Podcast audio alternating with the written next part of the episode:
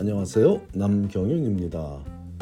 미국에서 의대 보내기 오늘은 그 710번째 시간으로 MD PhD 프로그램에 지원하기 위해서는 조금 다른 추천서를 받아야 하냐는 질문에 대해 답해 드리도록 하겠습니다.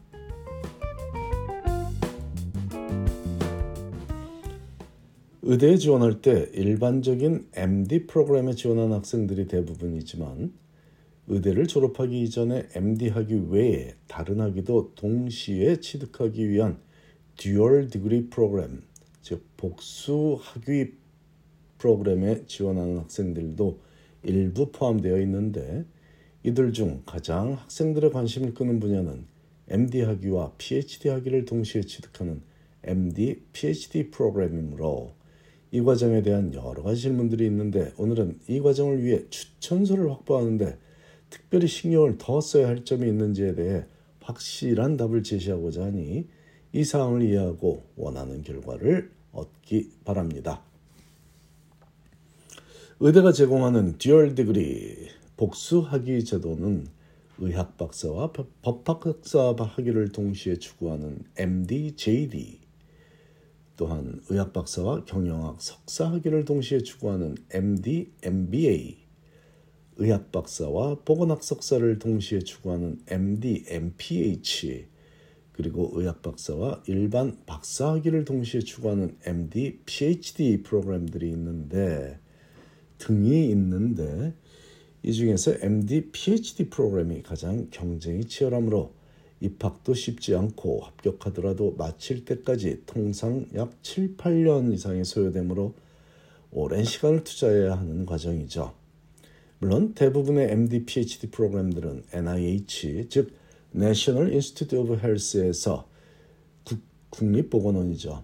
미국의 국립보건원에서 의대 학비와 박사 학위 과정의 모든 학비를 지원해 주므로 금전적인 부담은 줄어드는 것이 사실이며 최소 50만 불 이상은 뭐 일부 사립의대 같은 경우는 사립대학 같은 경우는 뭐 크게 보면 70만 불까지 전략할 수 있다고 볼 수 있습니다.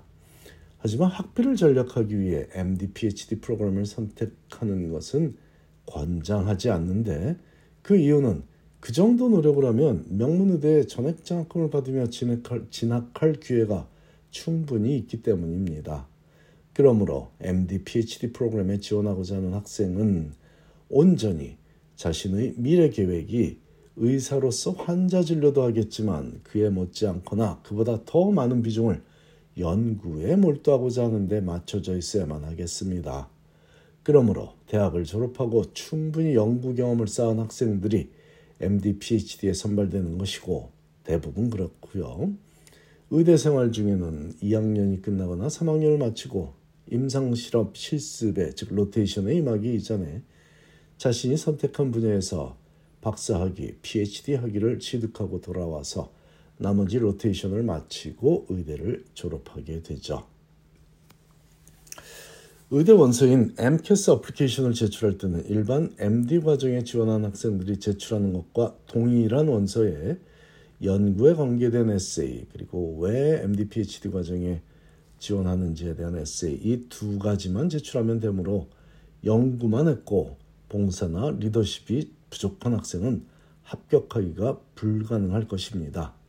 일단 MD 과정에 합격해야 PhD, PhD 과정에 대한 적합성을 평가받게 되니 이 점을 정확히 알고 준비하기 바랍니다. 연구에 집중할 의사이므로 환자들을 만나 돕는 의료봉사 경험이 부족해도 괜찮을 것이라는 생각은 절대로 하면 안 됩니다.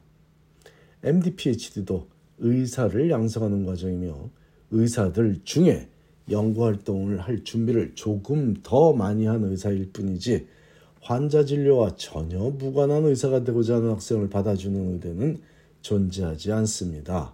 그런 학생에게는 일반 박사학위를 취득하는 대학원 과정이 어울릴 것이고 그 진로가 맞는 접근 방법입니다.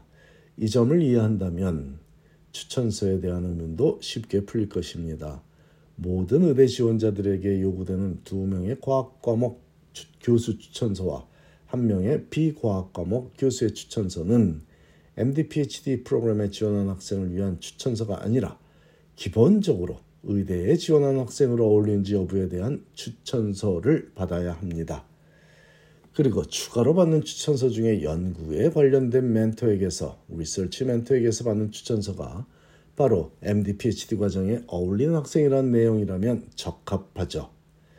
만일 쉐도잉 닥터에게서 추천서를 받는다면 이것도 기본적인 의대 입시에 어울리는 내용이 적합하지 여기서도 굳이 MD, PhD에 더 어울린다는 추천서를 받을 의미는 전혀 없습니다.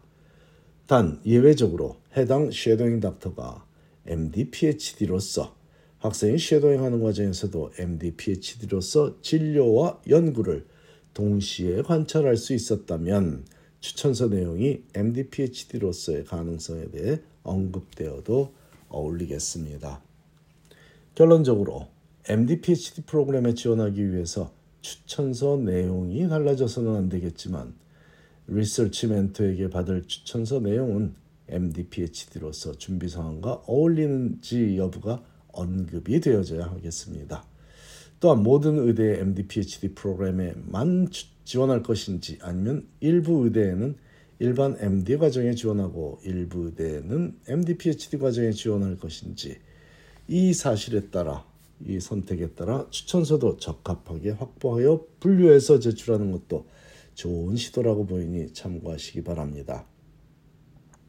간혹 의대 학비 때문 의대 학비에 대한 부담 때문에 MD, PhD 프로그램을 목표로 삼는 학생들이 있는데 만일 의사가 되고 나서도 활발한 연구 활동을 한다면 그 시간에 진료 활동을 하지 못하므로 금전적인 손실이 예상된다는 점도 간과하지 말아야 하겠습니다. 금전 문제를 최우선으로 삼고 의대 진학을 계획한다면 장기적으로 본인에게 유익하지 못한 결정을 내릴 수도 있으니 의대 입시는 자신의 특성과 장래 희망을 최우선으로 놓고 전략을 세워야 하겠습니다. 다시 강조하지만 일단 의대에 입학할 소양을 갖춰야만 MD, PhD라는 선택지도 가능해질 수 있습니다. 감사합니다.